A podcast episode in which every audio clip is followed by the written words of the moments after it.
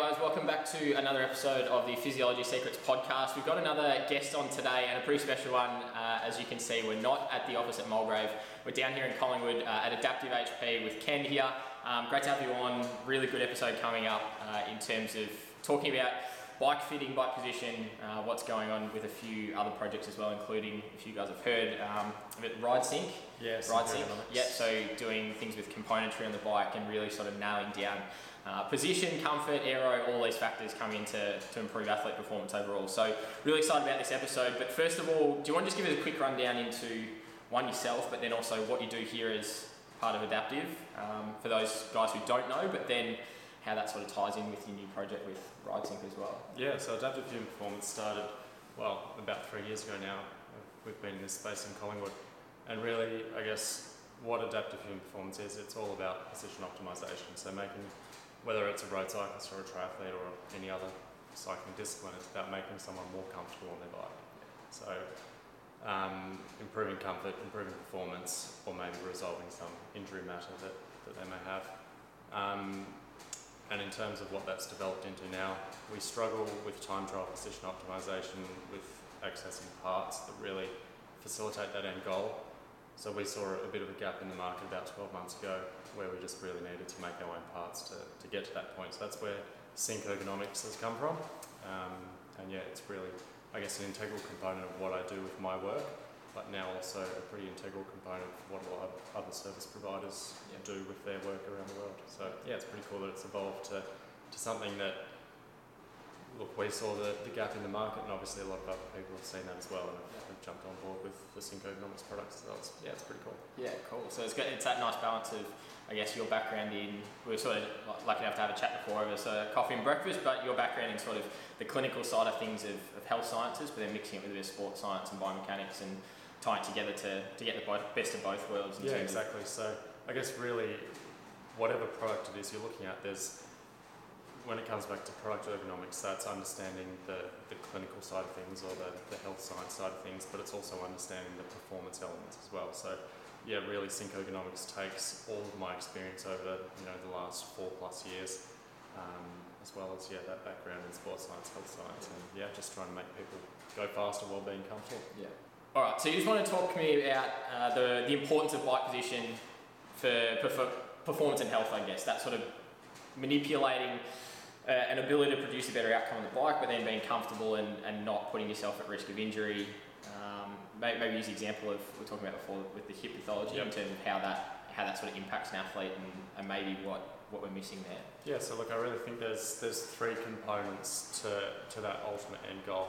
Number one, it's athlete physical condition. So that relates back to not only strength and function, but you know understanding underlying pathology as well, because often that can have a really significant impact on on your cycling experience.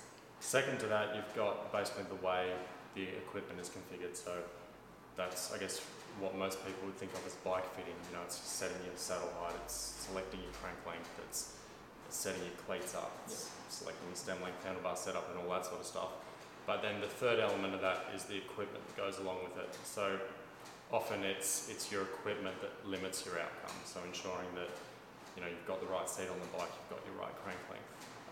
Yeah, you can't deny that, that that has a huge impact on on the end goal for sure. So it's yeah, it's really blending those those three together, making sure that athlete health and physical condition is there, making sure that everything is set up properly, and making sure you've got the right equipment on the bike in the first place. Yeah. Yeah. Yeah. And then in terms of in terms of that example of uh, the athlete with the, the hip issues, do you want to explain how that can be pretty simply rectified. You were sort of talking Yeah, about before that yeah, you, so you dealt with it for like not even a couple of minutes, and you'd already Yeah. sort of understood exactly what needed to be changed, and it was a pretty easy fix. Pretty simple fix, yeah. So I guess really when you when you hear someone describe their pain and dysfunction, or in this particular case, that was that was the underlying thing was pain and dysfunction. And I guess not everyone comes in for a bike fit specifically in pain, but often it's a key motivating factor, and for this particular individual, it was. Um, like, I guess, firstly, there's, there's a few things that run through your mind. Is it this? Is it that? Could it be something, you know, like this condition? And then when you start assessing that person, usually that would start with a physical assessment, and in this case, that's looking at hip joint range of motion in, in a key couple of key areas where we, we look at hip joint pathology. So yeah, really, number one, when you hear them describe their symptoms, that makes you question a whole heap of things. Number two, when you then do a physical assessment on that person, that either confirms or denies, or you know, leads you to ask other questions.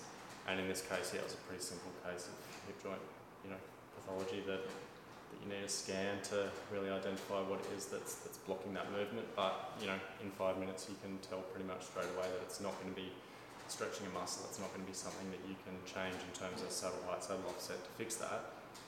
The only way you could fix it would be either surgery or you know change of crank length to, to help address some of the symptoms of hip joint pathology.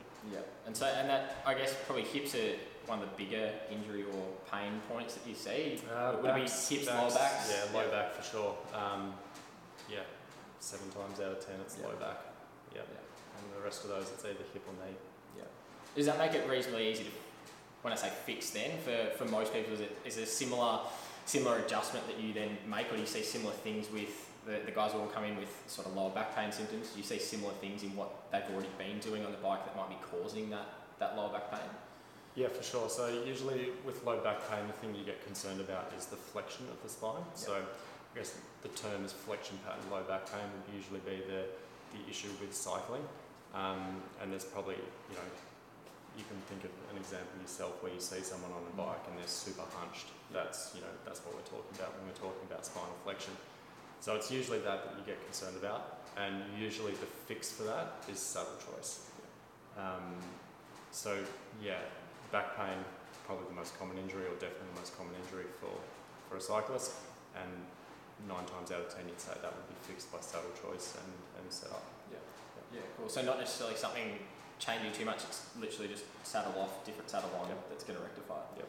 Yeah, right. Interesting. Something something for everyone to think about in terms of that saddle choice of being critical. It doesn't seem, for, from from sort of my end, I probably wouldn't have even thought that that could make such a big change in terms of that flexion. But Yeah, so I guess what you're talking about when you're talking saddle choice is I'm not I'm not suggesting that you could change from one saddle that lacked ergonomic characteristics to another saddle that Yeah. lacked ergonomic characteristics and get And good good result. I'm, I'm talking a very specific change of yeah, moving from a saddle that, say, for example, doesn't have a pressure relief channel to a saddle that does have a pressure relief channel, which basically facilitates anterior pelvic tilt, Mm. which reduces lumbar flexion. Yeah. Like that's hands down. If, if I could change one thing in the bike industry, it would be getting rid of any saddle that doesn't have an effective pressure relief Right. channel, yeah, for sure. yeah. It's like, and if I could give any advice to you know anyone listening, it would be if you're going to ride a bike, make sure it has a saddle with a cutout, and make Yeah. sure your, your posture on the bike is is good. yeah, It's- cool. Saddle choice is basically workplace ergonomics applied to the bike. Yeah, Like you wouldn't tell someone that it's good to sit in front of a desk like yeah. this for 12 hours on end. yeah, You know, you always try and encourage someone to sit with a neutral spine, and ultimately, saddle choice on a bike is no different to that. It's just trying to achieve better posture on the bike. Yeah, cool. No, an interesting, interesting point to think about because yeah, a lot of people probably think I, I need to change what my bars are doing, my seat height, things like that. But something as simple as saddle choice can really make a big, a big difference, which is interesting. And that, that probably does lead into the other side of things that, that you do. And we were talking about aero testing things before. Um, is getting aero just for the pro athlete? No, absolutely not. so, yeah, this this one this one gets me every time I do a fit for well nine times out of ten when I do a fit for a triathlete or or usually a triathlete because there's more of a focus on comfort. Um, I reckon people would be pretty dis- disappointed if they came to me and I charged them 480 bucks for a bike fit and that was slower as an end result. Yeah. Like, I think everyone is aware that, or well, hopefully as an end result of my service, they're not uncomfortable on a TT bike. But a lot of people come in for a time trial fit knowing that comfort is a key thing, and nine times out of ten they'd, they'd be in pretty severe discomfort and they'd know that, that resolving that is a, definitely a key outcome from the service. But I think what you also need to be mindful of, you haven't invested, let's just say $10,000 in a time trial bike and you know however many hours training to go To go slow. slow. Yeah, you're, you're, you're making this investment because you want to go as fast as you can with the power you can produce. So Mhm. absolutely not. Being aero on a bike, you know, if, if you're a time trialist, that's that's the number one goal is to be aero. Yeah. That doesn't mean that comfort has to come as a cost to being aero, but that is the outcome is being as aero as you can be. Yeah. going as fast as you can for the power you can produce. Yeah. for sure. Yeah. And so, in terms of, and, and that's probably the, the key takeaway, takeaway from that is going as fast as you can for the power you can produce. For does that change based on what power you can produce though? In terms of if you've got if you've got someone obviously at the elite end of the spectrum pushing pretty significant power, of course they're going to go fast. Yep. The more aero you make them. But if you've got someone who's let's say over the course of an Ironman event only able to hold 180 watts. Yep. They're going at 24, 25k an hour. Yeah, that's Is are they still going to significantly benefit from getting slightly more aero? yeah. Look, they will, but obviously the Not to the same the extent. reward is Yeah. so much less than someone that's you know riding at you know Yeah. 300 watts for 180 clicks. Like, Yeah. Yeah, they are two two very different things. But yeah, if you're investing in a time trial bike, and I, I guess that would be that would be your threshold for where you really want to start focusing on those Mm. gains. If you're buying a time trial bike, it's because you're you're wanting to go as fast as you can for, Yeah. for what you've got. Yeah. And that would be the point where, yeah, you really want to start investing in position optimization and thinking about being aero. If you're riding a road bike and, you, and you're participating, you're doing the event for fun, Yeah. Do you need to spend, you know, 1500 bucks on being aero and all the accessories that go with it? Absolutely not. Like, that's, if the goal is participation, just enjoy it. Yeah. Enjoy it for what it is and, Yeah. and don't focus too much on the, on the things that cost a lot of money and, Yeah. and a lot of time. Yeah. You probably then put the emphasis on get yourself into a comfortable position. Yeah, Yeah. yeah, just be comfortable. Be comfortable. Be comfortable Yeah. and enjoy it. Yeah. It's going to be a long day out there Sure riding at 180 watts. Yeah, yeah, absolutely. Uh, in terms of probably the, the, the back end to that, the conversation about aero, and this is maybe where you want to tie in what you do with sync and, and the, the ideas behind the high hands position. Yeah. I know is what uh, a lot of guys probably see on social media is all, all the time we see this high hands position Yeah. um, that you talk about. Where did that come from, and, and how does that how does that give a, an athlete an advantage in terms of comfort, aerodynamics? Yep. So I guess where it comes from, um, ultimately that's that's our experience with aero testing. So for aero testing at Adaptive HP, we use the Alphamantis track aero system. And basically what that means is we get an athlete to ride around the velodrome, we, we gather a whole lot of data off the bike and we can convert that to a number for their CDA. So when we perform that service, ultimately what we're, what we're doing is we're trying to find the most aero position for the athlete to be in. And in the course of, I guess, from when we started providing that service, well, over three years ago now, um, every time we, we do it and every time we test, we, we notice that we get the hands up high and generally we can make someone more aero. The key question is how do you actually make that sustainable? So that's where the idea of sync ergonomics really comes from is, is making this position that we know is more aero, making that position sustainable. And, that, and I guess part of that sustainability is comfort as well.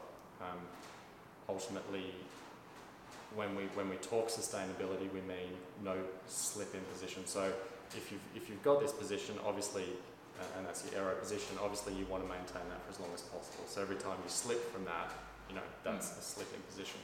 So and presumably that's not comfortable as well, Yeah. because you you're not doing this for for a reason. Mm. It's presumably you lack support and and you physically can't hold that position, so it's Yeah. not comfortable.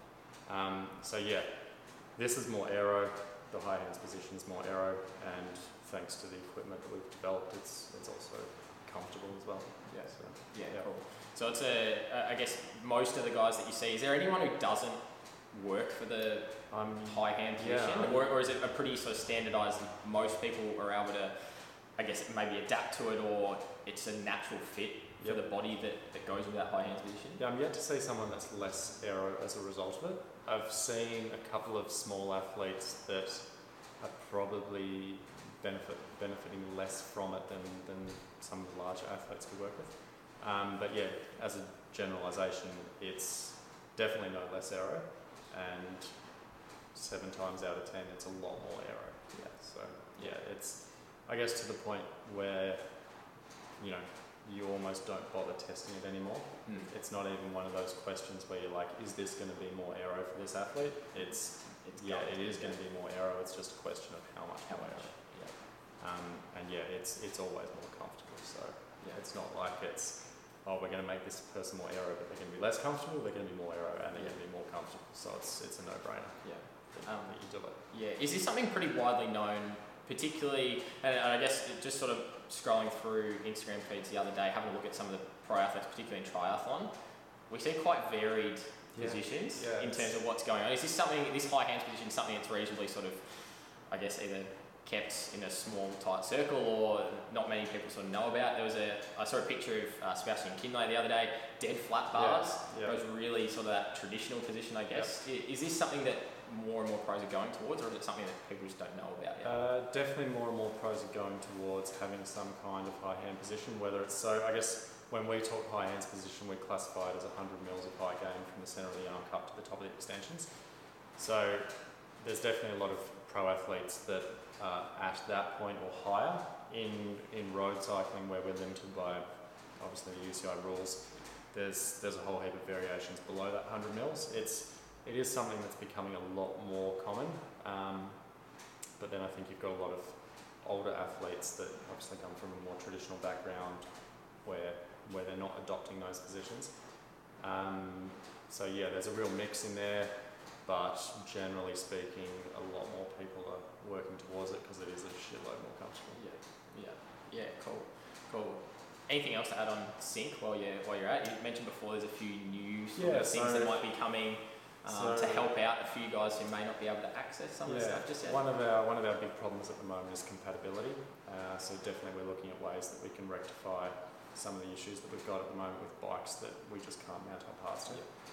Um, ultimately, what we've worked on so far is is equipment that, that gets that position.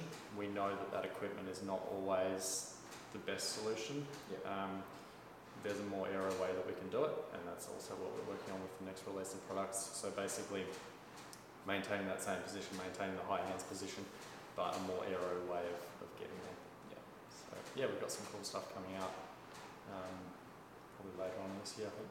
Yeah, cool. Interesting stuff. You have to keep an eye out. Uh, I'm sure we'll, we'll hear all about it when it does does come out. We'll have to share it with everyone uh, to see to see what is coming. Because again, if it's going to make us even more comfortable, even more aero, but then even more applicable to what different types of bikes, like I said, potential limitations at the moment. It's obviously opening up to a lot more of us to be able to change our positions based on what equipment we've already current, currently got, um, rather than having to go out and buy Yeah, another- exactly. buy another Yeah. bike and Yeah, the expense of buying a bike just to achieve a certain position is not always yeah.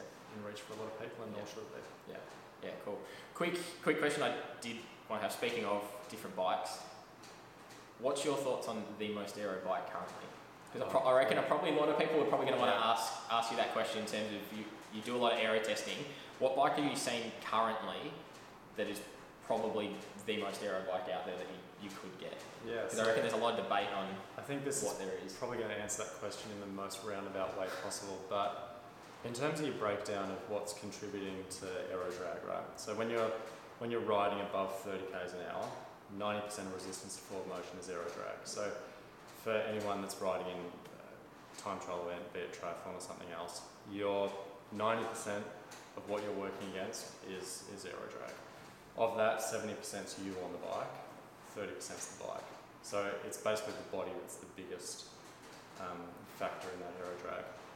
So yeah, bike's important. It's 30% of that equation. But what's more important about the bike is the way that it allows you to mani- manipulate the position or the setup to get the athlete into a better position. Yeah. So for me, it's not a question of what's the most aero bike. That's almost irrelevant Yeah. because the difference between you know three brands, it might be you know a couple of watts or a handful of watts. That is so insignificant compared to how much how much gain you can get from achieving a much better position on the bike. Mm. So focus less on on you know this brand new bike offers me three watts at Yeah. 500 watts. Like who cares? Yeah. Just focus on getting the best quality position that you can on the bike, and you'll get so much more gain out of that than than any one Yeah. single piece Trying of to pick trying to pick the fastest bike Yeah. in the market. Yeah. And then often the fastest bike on the market won't have an integrated hydration system or something like that. So for triathlon, where you're out there for you know if it's full distance 180 k's, Mm. you've got to have some kind of integrated hydration system on there that allows you to access fluid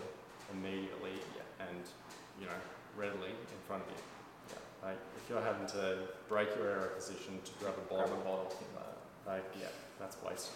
Yeah. That you know three watts that this new frame has saved you has, has just Gone. here ten times over. Yeah. So yeah, it's more about it's more about the quality of position and it's more about the integration of all those necessities that like just have to be there. Yeah. Um, yeah, look, there's certain brands on the market that, that I think work really well for achieving the best positions.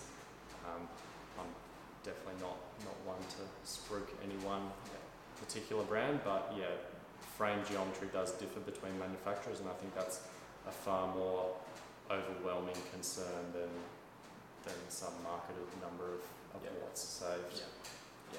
And that's, I I guess that's definitely aligned with what we talk about a lot is that, yeah, your bike's going to get you so far, but by the sounds of it, at the end of the day, from your position, our position, is whoever's on the bike and what they're doing on the bike, whether that be their physical conditioning, their position, is going to play the biggest significant role in what bike they actually have underneath. Hundred percent. You can put any bike underneath them if they're in a comfortable aerodynamic position and they've got the engine to be able to power it.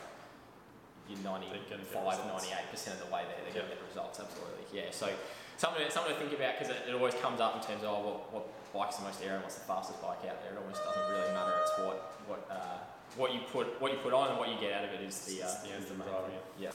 Cool. So I think we'll keep it we'll keep it there for this episode. We've covered a fair bit already. I'm sure there's plenty of plenty of questions to come out of this, and we may have to do a follow up episode at some point to cover off some of the questions we do get because there's there's a whole bunch of things we could talk about with with different case studies and different things to do with uh, componentry, position, aerodynamics, etc. But last thing that uh, I want you to leave everyone with is where can we follow um, all your stuff to keep up to date with what you're doing here in terms of adaptive, but then also what's to come with RideSync?